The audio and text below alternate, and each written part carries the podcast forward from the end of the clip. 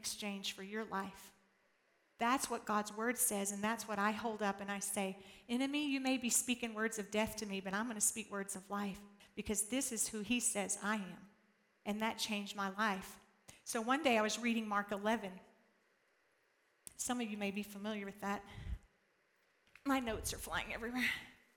Mark 11 says, um, Now, in the morning, as they passed by, they saw the fig tree dried up from the roots. And Peter, remembering, said to him, Rabbi, look, the fig tree which you cursed has withered away. So Jesus answered and said to them, Have faith in God. For assuredly I say to you, whoever says to this mountain, Be removed and be cast into the sea, and does not doubt in his heart, but believes that those things he says will be done, he will have whatever he says. Therefore, I say to you, whatever things you ask when you pray, believe that you receive them and you will have them. There's a whole lot that God says about words. And if you noticed, there's a whole lot in Mark 11. So one day I was um, at church. We went to a really large church back in Texas, and one of the pastor's wives looked at my shoulder because in Texas it's always hot, so I had a sleeveless blouse on. And she noticed a mole on my shoulder. And she said, Jenny, you need to go have that looked at. She said, not only is it growing in size, it's oblong, it's, it's just a strange mole. And I said, okay. So I went home and I was praying, and this is the, the words of death that I heard from the enemy. That's a cancerous mole, and your shoulder's going to fall off. That made me so angry. I was standing in the mirror one day and I was looking at that, and I thought, how dare you accuse me? I am a daughter of the king. Jesus lives in me. And this verse that I had memorized as a child just welled up inside of me, and I'm just speaking to the mirror, speaking to the enemy, really. For I have been crucified with Christ, nevertheless I live, yet not I, but Christ lives in me. And the life which I now live in the flesh, I live by the faith of the Son of God who loved me and gave himself for me. And Jesus doesn't have cancerous moles, and neither do I, so I curse you at the roots. I was having my own church right there in my bathroom. And I remembered that a pastor had spoken at our church and had warts all over his face, and he had tried everything. And I had even remembered we had done that with our daughter years ago. We, you know, we did the Christian thing. We, we put the medicine on, we went to the doctor, and then we prayed. but her warts disappeared. Well, I remember this pastor talking about these warts on his face, how he cursed him at the roots, and on on the seventh day, he started seeing them disappear. So I thought, well, in seven days, this mole is going to start disappearing. Well, it wasn't seven days. The third day, I looked in the mirror and I started shouting and screaming and jumping. And I called Jeff and I called the kids. I said, Get in here and look. The mole had started dying on the outer edges because when something's cursed at the root, it shows first on the outer edges. So I got, I had to get scissors, which is really gross, but I had to get scissors and start trimming it because it was dying. And on the seventh day, it just fell off. That is the authority in you and you and you and you and me. That's the authority that the centurion understand. And Jesus said, This is a man of great faith. Because he said to Jesus, You don't have to come to my house. Just what? Speak the word, and he'll be healed as I go. So one day, my daughter Julie, who lives in the Springs, called me in a panic. I was living in Texas at the time. She goes, Mom, it's snowing. I don't have my coat. It's in my car, and my key is stuck in my car. What am I going to do, Mom? And I had been studying about the power words, and I said, Oh, that's simple. We're going to command that key to turn right now in Jesus' name. And you're going to get in your car and you're going to drive home. She said, All right. I said, In Jesus' name, key, you have to turn right now. She goes, Mom, the key just turned and it works. And after that, she went and got one of those little clicker things. She was done with the key thing. That, that is the power of our words. I told you that words affected my life and I became a performer. I told you that I started um, jesting and it almost cost my marriage. My heart became very hard and I became very manipulative, very controlling. I did not know how to listen. Sometimes Jeff would just look at me and he'd say, Would you just listen to me? I didn't understand in our early years of marriage the power of my words. I didn't understand that I was speaking death to him every time I said, Well, you ought to just pray about it. He didn't want to hear that. He wanted me to just listen to him. And then, whenever I felt like I needed to correct Jeff, I wouldn't correct him at home, which I shouldn't correct him anyway. I should go to the Father and let the Father teach me, give me words of love, but I didn't know anything about that. I would correct him in public. So I would jokingly say, Yeah, well, if Jeff would just do this, and, oh, yeah, isn't that funny? It wasn't funny. It almost cost our marriage. So one day, I was in our little mobile home. This was before God parted the Red Sea and Jeff's resume was pulled out of the trash can. This was before I knew God would do miracles for me. I was in the mobile home and I had to, uh, decided I'm leaving Jeff. So I decided, okay, so tomorrow morning I'm going to pack my bags and I'm going to go to my mom's in San Angelo. Isn't that going to be fun? And I'm just, I'm not going to, this is not working. So I was lying there in bed and I was so angry. And the Lord said, I want you to start praying for him. I'm like, I'm not praying for him. I can't stand his God. I'm not praying for him. Lord said, I want you to start praying for him. He said, I want you to get up and I want you to start doing warfare for your marriage. Start praying in other tongues. And I said, I don't know if I can do that. And it was the largest battle of my entire life. I could literally see the enemy standing at my window, and I could hear God calling me, calling me, just, just do what I'm asking you to do. So I got up and I start praying in tongues, and all of a sudden I hear as clear as I'm talking right now. Now remember, Jeff said, all I understood was the law. It was either right or wrong, it was my way or the highway, and I was very loud and controlling, manipulative. So, so all that God could talk to me was in a way I could understand. And these are the words he said Jenny, if you will shut up, I will save your marriage.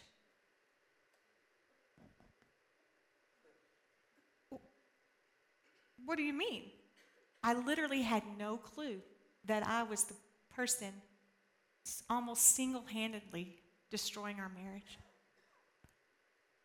It so took me aback, I just stopped and I said, What? And he said it again. He said, If you'll shut up, I'll save your marriage. I know that there's a scripture that says that the gentle and quiet spirit of a wife will win her husband, but God had to really get my attention. So I fell asleep that night. I said, I, before I fell asleep, I said, I'll take you up on that deal. The next morning, I said to God, okay, so I'm supposed to be quiet now. Okay, don't know how to do that. Okay, so I'll be quiet. A few minutes later, I said, So what can I say? He said, The only thing you can say is good words to Jeff, encouraging words. I said, Well, I won't talk for about five years. Because I couldn't see any good. That's how hardened my heart was. Because of the words that were spoken over me at six years old, I, as a child like Jillian, I didn't learn to hear God's voice. I didn't know God spoke. I was so thankful I went to church and learned the value of the Word of God, but I didn't know God really wanted a relationship with me. So through these years, my heart just got harder and harder. More fear, more performance, more fear, more performance. So I didn't even understand that there was good in Jeff. I couldn't see it, I was so blinded. So I asked God, I said, okay, I'm learning to hear your voice now. Uh, what good thing does Jeff do? He said, Well, he goes to work and he comes home to you in your little mobile home, making his and yours combined $10,000 a year, but he comes home to you. Okay. So I made a decision that day, and that was the beginning of my journey of my heart changing. And Jeff will tell anybody to this day that he came in our little mobile home and it's like he could almost smell that the atmosphere had changed. He walked in and he thought, something is so different. The difference was, was now I was going to, in all the ways I knew how to, calling on my God to love him without conditions, to speak only good words. God said to me, Jenny, he'll share his heart with you if you'll become a listener, if you'll give him words of grace like Ephesians talks about. Two years later, Jeff shared his heart with me. But I learned so much in that two years, and from that point on, he's always been free to share his heart with me. And now we've learned different tools in marriage. Hey, I'm going to say something.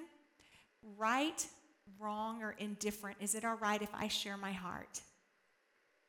Sure. And then sometimes I'm wanting to go, sure, just share your heart because he'll say things and I'm like, ain't no way that's going to happen. But I'll just listen, you know, and then vice versa, he'll listen to me. We don't have to always be right when we share our hearts with people. That's one thing I've learned about this church and I love about this church family is that everyone seems to really be family and want to be community and want to love one another with all of our stuff and with all of our junk. We just love one another. And I love that. That's one reason Jeff and I have just felt so loved here and we we just really appreciate the love that you show. We really feel like a family. That day when I asked the Lord, I said, Lord, I, I want you to change my heart. The Lord said, I will. James 1 19 and 20 says, Understand this, my beloved brothers and sisters. Let everyone be quick to hear, be a careful and thoughtful listener, slow to speak, a speaker of carefully chosen words, and slow to anger, patient, reflective, forgiving. For the resentful, deep seated anger of man does not produce the righteousness of God. Fast forward through all these years of our marriage, and God's working in my heart.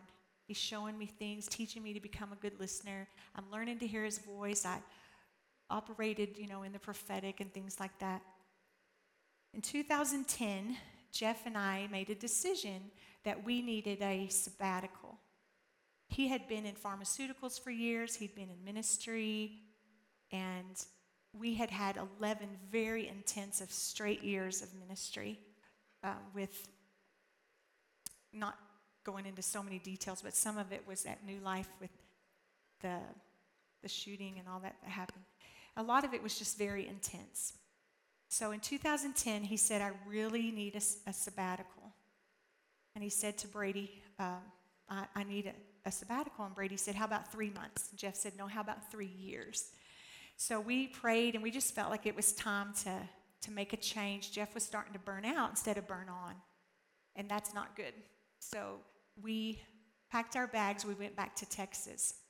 The interesting thing about going back to Texas was we owned a home in a community by a lake that we had built. Some pastor friends of ours had been living in it and renting it from us while we were in Colorado. So when we moved back, they were in the master bedroom. All their stuff was in the house. All their family and friends came over all the time. And we said, you know what? They said, we want to buy your house. We said, okay. So the interesting thing was is we moved into the spare bedroom of our own house. One day I went to a friend, I said, Can I get counsel on this? Has anybody ever lived in the spare bedroom of their own house? So I'm in this tiny 10 by 12 bedroom now. And I'm feeling very, very isolated, very strange. It's a different place in my life. And all of a sudden, I just start weeping. And I start having these panic attacks at night. And I said, God, what is going on? He said, Well, first of all, you have no identity in whose you are. You have identity in what you do. Still, you have identity in titles and jobs and now you're in the spare bedroom of my heart. He said, But sweetheart, no, he said, I'm in the spare bedroom of your heart, and sweetheart, I'd like to be in the master bedroom of your heart. And I'm going to take you on this journey if you'll let me. And I'm going to teach you about my love for you as a daughter. And I just wept and wept. And I said, God, I want that. Because obviously I haven't gotten this thing yet about not performing anymore. So he said, You know that friend who gave you those Joseph Prince CDs? I said, Who's Joseph Prince? I have no idea. He, he said, Those Joseph Prince CDs, he's a minister from Singapore. I want you to listen to those CDs. I said, Okay. what I did when I listened to those CDs was God showed me that all of a sudden He loved me unconditionally as a daughter. No conditions on anything I had to do for Him. When I was in the church growing up as a little girl, every Sunday night we would have our little chart. We would check off, brought the Bible, memorized my scripture, did all these things, but we literally had a chart. Actually, we didn't check it, we had little gold stickers. Put the gold stickers. You know, there's nothing wrong with that. I love that we read our Bibles and we encourage our kids and we reward them for memorizing the Word of God, but that's not who we are. But I had always associated that with if I'm good enough, God's going to love me. If I do the right things, well, what are the right things? Who's to say, you know, if you go to this kind of movie, that's okay, but if you go to this kind of movie, that's not okay. If you eat this kind of food, it's good, but if you eat that kind of food, you know, who, whose, whose chart do we live by? So the Lord began to have me listen to these CDs and understand His unconditional love for me and understand for the first time what righteousness was. I'm in right standing with God because of what Jesus did. It's so simple. I'd heard it all my life, but I finally got it. That went from my head to my heart. I am the righteousness of God in Christ Jesus. So one day I was lying there listening to the CDs. Jeff came home, that little room, and he goes, Oh, because I'm just bawling. He said, Oh, you're listening to Joseph again, aren't you? I said, Yes, I am. So he quietly left the room. And I'm just lying there and I heard three words that changed my life forever I love you. I can remember where it was, that day it was, and it changed my life forever. It wasn't, I love you because, I love you if I love. From that moment on, all I've ever wanted to tell people is you can come boldly to God's throne as your daddy, your Abba Father. He's waiting there with grace and mercy to help you in your time of need. That's what the word says. I want to read 1 John 4:10 in closing. And before I read it, I want to tell you something. I have three grandchildren and one on the way. And right now, if Jaden or Jake or Riley Ann came running down that aisle, what would I do? Let's see, have you cleaned your room today? Have you called me lately? Have you? Y'all would think that's the most absurd thing in the whole world. They're coming here to see their Mimi. There is no way I would pull out a list there is no way I would put any condition on them running boldly to me. And this is what I would do. Oh, honey. Why? Because they're mine. And yet we don't think our Heavenly Father would do the same thing. He doesn't have a list. He's not checking it to see if you've read your Bible this week, this year, you've gone to church, if you've tithed, if you've loved on somebody this week, if you've. He just loves you. And this is how Daddy's waiting for you. Come to me. Come to me. I'll give you rest. My yoke is easy, my burden is light. I want everybody to close your eyes.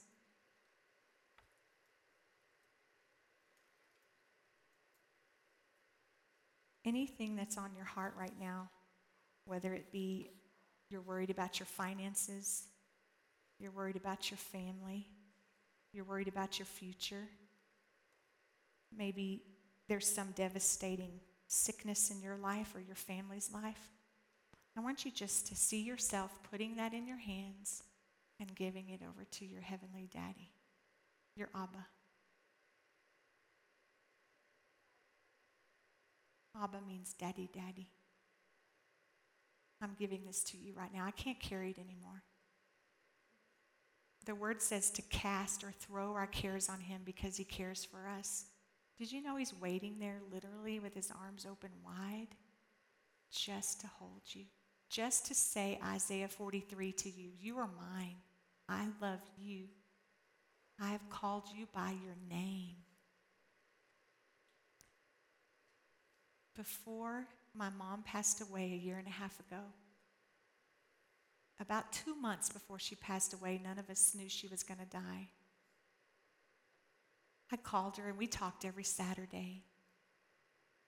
She said, Jenny, you make me feel like, like I'm the best mom in the world. Every Mother's Day card, every birthday card, you're always telling me how amazing I am and how wonderful I am. And I said, Mom, you are the best mom in the whole world. Even though my mom never understood God's unconditional love for her, I did. And I understood it for me, and I gave it away to her. You know, the Bible says that it's the gift of righteousness that we have, not the reward of righteousness. In Romans 5, I encourage you to study that. It talks about the free gift of righteousness. I'm going to read 1 John 4:10. Just close your eyes and listen to this. In this is love, not that we loved God, but that he loved us and sent his son to be the atoning sacrifice and the satisfying offering for our sins, fulfilling God's requirement for justice against sin and placating his wrath. 1 John 4 17 and 18 says, In this union and fellowship with him, love is completed and perfected with us, so that we may have confidence in the day of judgment, with assurance and boldness to face God. Because as He is, as Jesus is, so are we in this world. There is no fear in love. Dread does not exist. Now, I want you, as I finish reading this, I want you to picture yourself with God holding you as a son or a daughter, with all your stuff, with all your worries, with all your cares, with everything that's messed up. But I want to finish reading this now. Dread does not exist. There's no fear in love. Just picture yourself with God holding you. But perfect, complete, full grown love drives out fear because fear involves the expectation of divine punishment. So the one who is afraid of God's judgment is not perfected in love, has not grown into a sufficient understanding of God's love. We love because he first loved us. Father, I pray tonight the Ephesians 3 prayer that Paul prayed.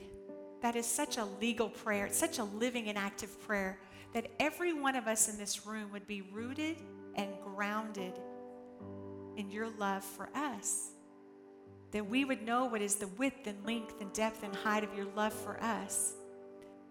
And the next verse says, Now to him who is able to carry out his purpose and do super abundantly more than we dare ask or think, infinitely beyond our greatest prayers, hopes, or dreams, according to his power that is worked within us, to him be the glory in the church and in Christ Jesus throughout all generations, forever and ever. God, we can ask boldly and expect you to do super abundantly when we understand love, when we're rooted and grounded in love, when we know what is the width and length and depth and height of your love for us as your kids. We can run boldly to your arms and there's no checklist.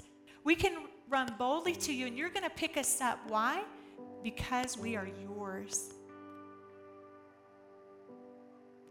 Father, I pray today for a revelation that you would reveal to all of us in this room your amazing, unconditional love for us. And as we sing this song, from our mother's womb, you knew us. From my mother's womb, you called me by name. And there's no fear now because I'm a child of God. And if you want to during this song, if you just want to come up here, just spend some time at the altar, feel free. Or if you just want to stay where you are, that the altar's open just to come and say, God, Change my thinking, change my heart. I don't want to be hard hearted against my spouse anymore or my children. I want to speak words of grace to them. I don't want to be joking and hurt people anymore. I want to hear your words from me and give those words away. Or if you want prayer in a minute, there'll be some of us up here and we'll pray for you. And we'll expect God to do super abundantly all that we ask or think. In Jesus' name.